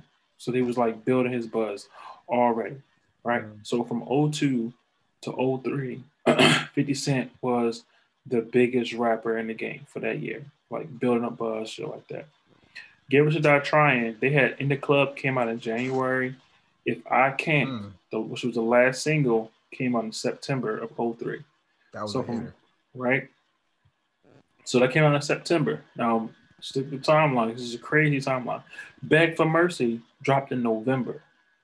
That first single was Stunt 101, and it came out a week after If I in September damn. 23, right? So he didn't stop. Like, boom. That so those are that singles, right? Yeah. So Smile was the last single from Beg for Mercy. It came out in April 04 right? Yeah. April 04, Smile, which was Lloyd Banks was on that record, right? Yeah. June 2004, Lloyd Banks dropped Hunger for More. That's a the run, first. Dog. So, Smile came out in early April. On Fire, which was a big club summertime record, came mm-hmm. out late April.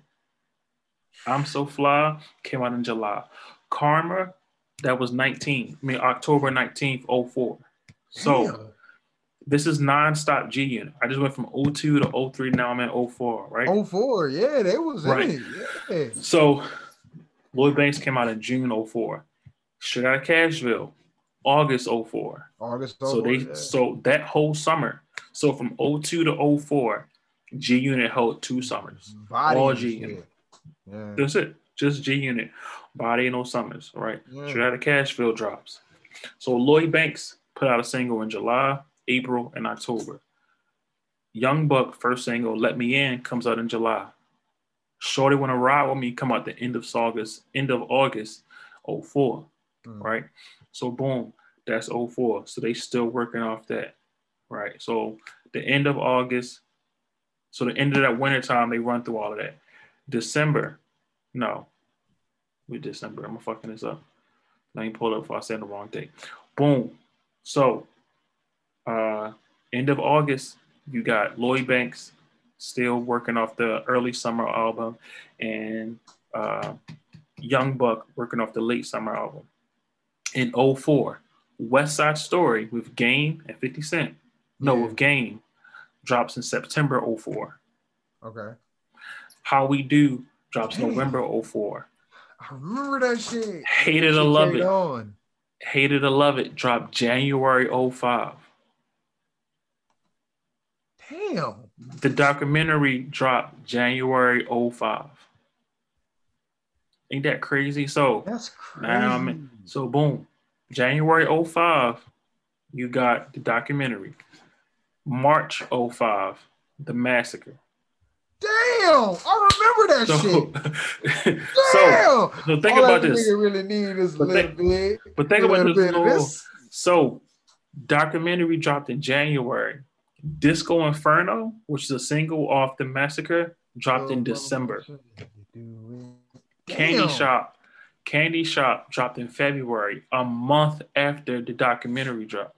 My God. Just a little bit dropped in May. My God. Out of Control dropped in September 05.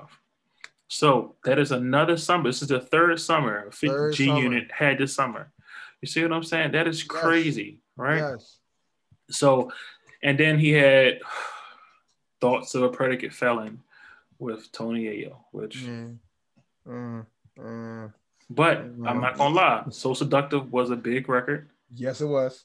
Um, yes, it was. and it came out in May, and 50 Cent, 50 Cent was on the hook, and then he also had Curious, Curious, Curious with Joe on that hook yes. for um, Tony Yayo. You know what? Before summertime before you, records. Before you continue, before you continue, I do think the one thing Tony Yayo, well, the, the two things Tony Yayo was useful for in Junior One, so seductive.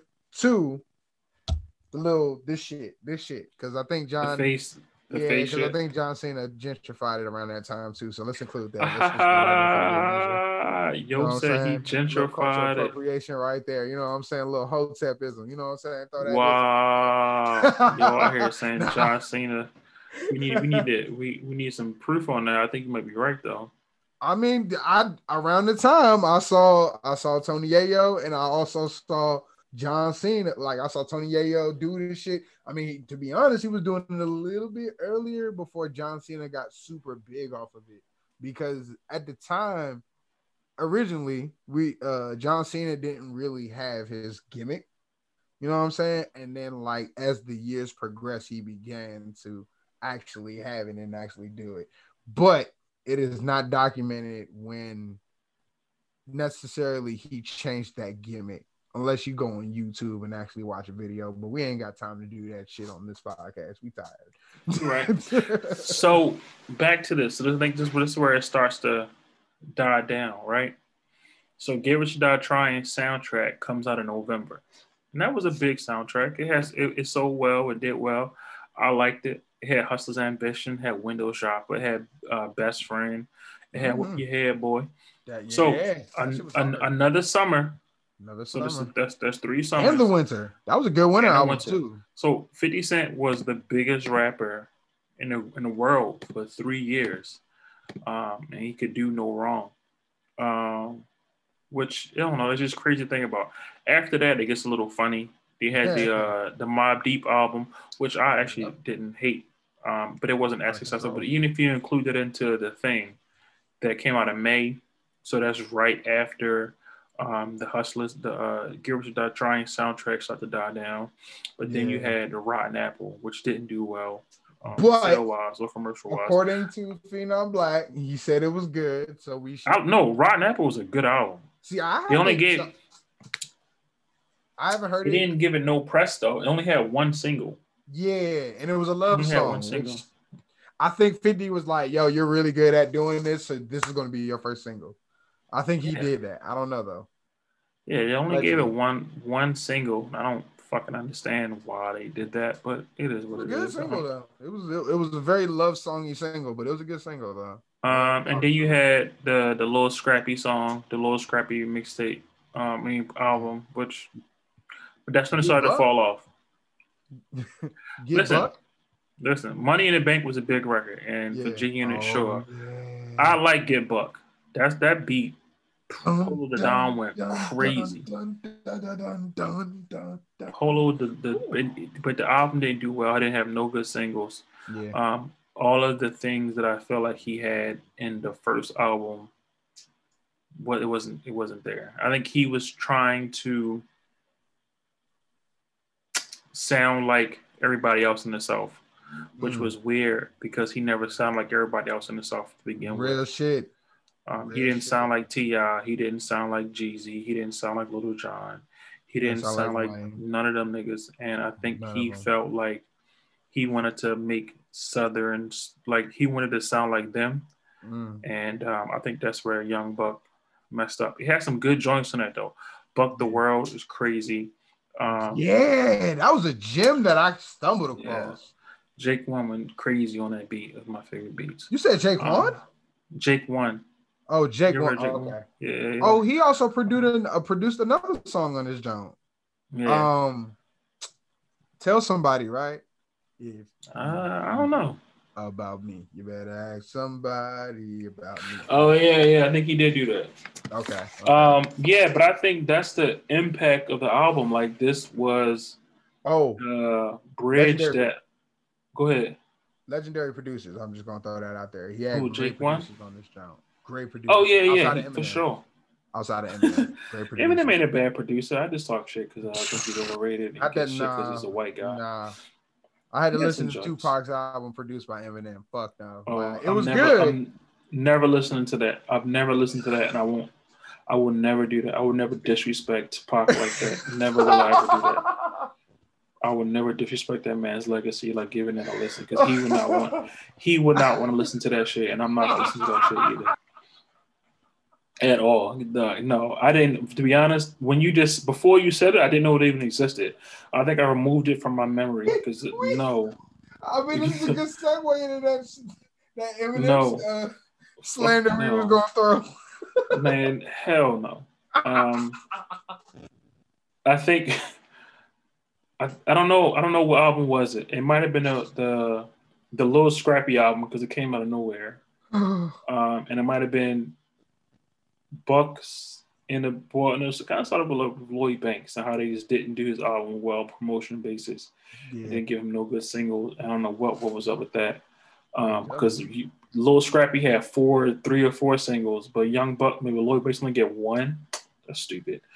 But um, my, my the impact is crazy, right? Fifty yeah. Cent is now a staple in hip hop. I don't think he's gonna go anywhere, even though he probably don't even rap forever. Um, or you don't have to. But his music, man.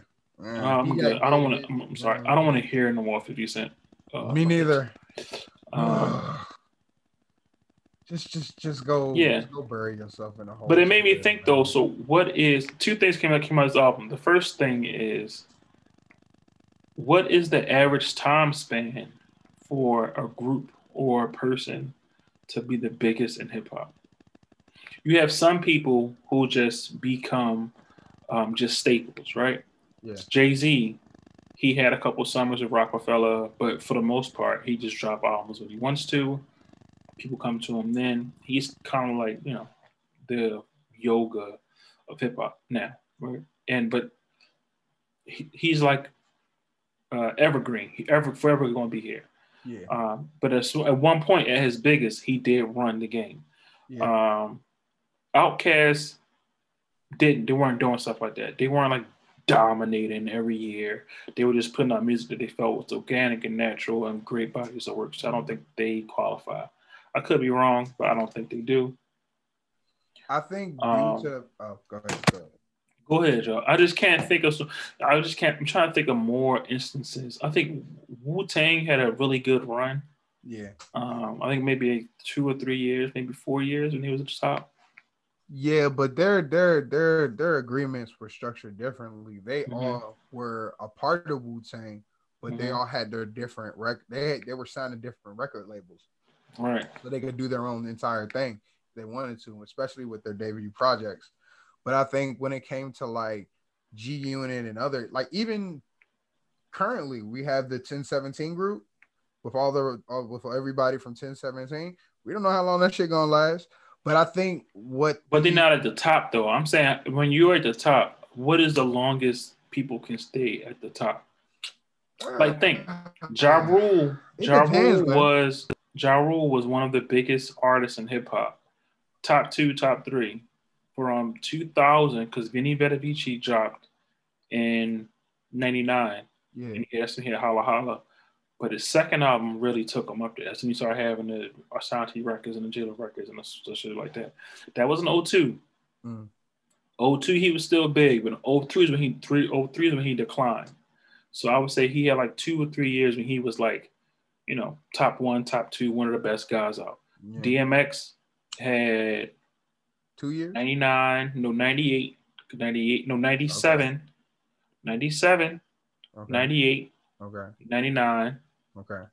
And then 2000, we started to come down. Just about three, maybe four years. You could try to like give them. Okay. Okay. I get you. I'm to think of other people, man. I can't think. Kendrick had a, you know, Kendrick. I think Kendrick is now in that Jay Z status, where there was a time when he was like killing everything, and he was like hands down the man for like three, maybe four years. But mm. then I think he just took a break. Yeah. That's it. I, I think, think that's it. Kendrick, like he just he he actually takes the time to like go through life in order for him to like kind of find his next inspiration for projects. That's something that a lot of artists don't have, and I, I think that's something that like um 50 Cent was able to do at the time, especially when it came to marketing. Even though he gave you a lot of you know consistent amounts of music, the way that he was able to separate everything made it feel like it was a long time before you heard something new from G Unit, but when you did hear from G Unit, that shit was amazing.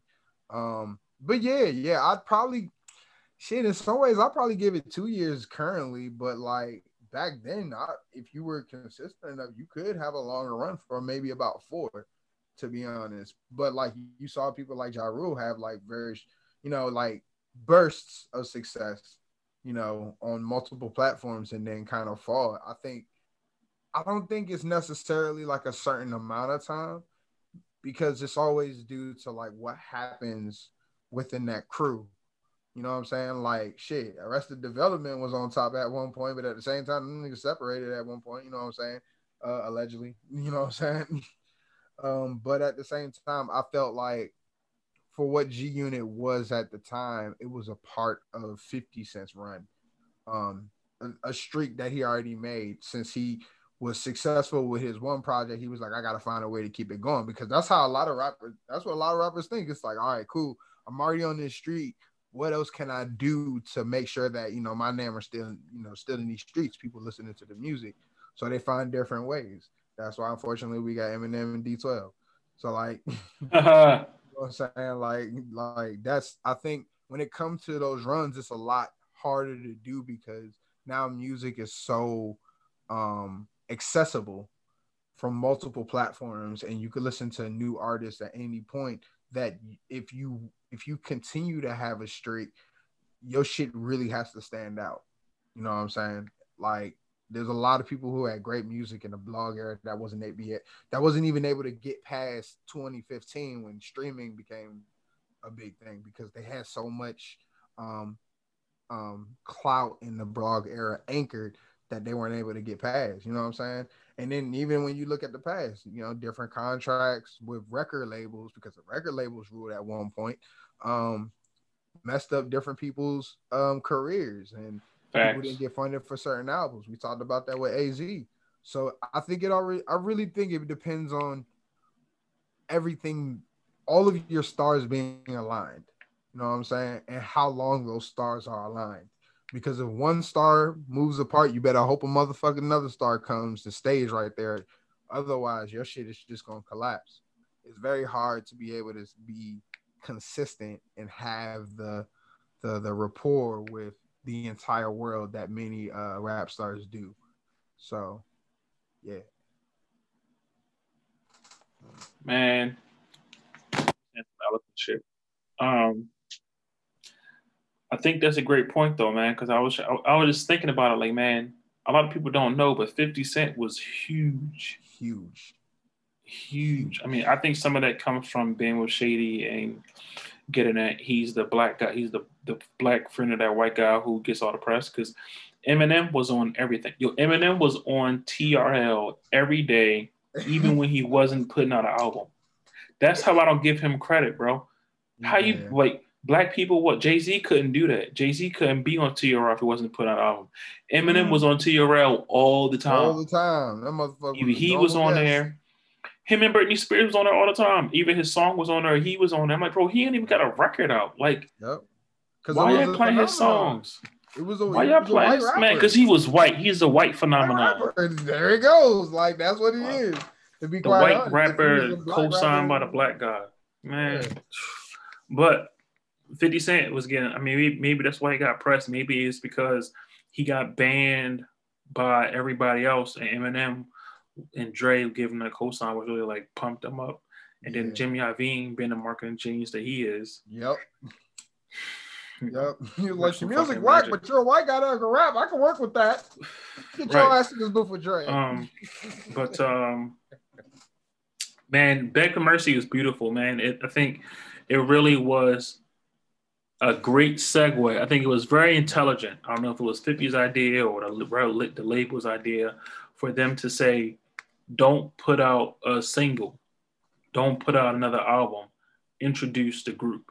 Because G Unit was big. Like people felt like they was a part of a G Unit soldier. Like yep they they people felt connected to the mixtape. They felt connected to hearing the freestyles, hearing uh, Lloyd Banks freestyle, Antonio with them trash ass freestyles, and 50 Cent freestyles, right? People felt connected to them. Um, in a they, they was 50 Cent fans, but they really did love G Unit as well. Yep. And I think this was the great album to segue 50 Cent's um, the momentum he garnered from Get Rich Die Trying into introducing the group, the, the Young Bucks, the Lloyd Banks, the Yayos, and then even even though Game wasn't on here and he had that big falling out, but introducing that by by that reason people to Game. I was a big Game fan because I was a big G Unit fan. I like Buck, I like Banks, I rock with 50. Yeah. Um, and I, when Game came out, I said, "Yo, he's from the West. He can rap." I would listen to all the mixtapes. Um, then he had the big falling out. Um, but um, yeah, man, like this album did a great job of like segueing that that like that man. I, Pete, if you weren't there, if you was born in 2003, if you listened to this and you 17, you missed out on how big 50 Cent was. Yep.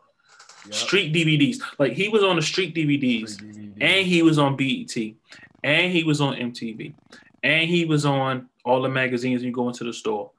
That is cr- like every video you games, shoes, shirts, G, little motherfucking shirts with the colors and shit on them. Because I, I, unfortunately had one. People um, wasn't doing it. People weren't doing street mixtapes and being in front of all of the cameras and I don't you know, know, man. Movies and shit. This nigga, this nigga acting. He a fucking executive producer now, even though he fucks with Trump. Fuck him. Um, like it's just. Yeah, the impact is crazy. I mean, I don't think today the long lasting impact of it. I think it gave. I think it was a great segue into 50 Cent saying, I'm not going to put out an album for another, what, two years? Yeah. I think because he recorded um, he put out Get Rich Die Trying in, in 03, and Massacre came out two years later. And I think if he did not have these in betweens in these Lloyd Banks, these group unit, these G unit albums, the Buck album, it gave him time to like not be in everybody's face, but still be in everybody's face through like the singles and being featured and being out there. And it gave him time to like be there, but not overwhelmed with their own music. So when the time came for the massacre, people wanted a 50 Cent project back because they kept hearing them on everybody else's stuff. Yep. Um, I thought that was like a genius marketing scheme, marketing tool that they had. And um, yeah, man, and it is not a it didn't it aged pretty well. Um, yeah. If you was a genius, it, it, gave you that 2003 vibes. Yeah. Um, uh, some songs, some like I said, some beats I don't like now. Um, it's like two or three beats that I was like, this shit didn't age well. But I know one of them some, for sure. some of them joints still like Stunt 101. Play that joint in the car. Yes. What? Yes. Yes. You don't get a ticket. you get a ticket, bro. Turning corners, look, nigga, I'm stunting. Man, you know what I'm saying? Um, but yeah, man, I, great album, man. And that, I don't want to say great, but an album it did what it's supposed to do. It it, it introduced the world to um, who 50 Cent's team were, even though I might be familiar with Lloyd Banks, but it just it gave you more.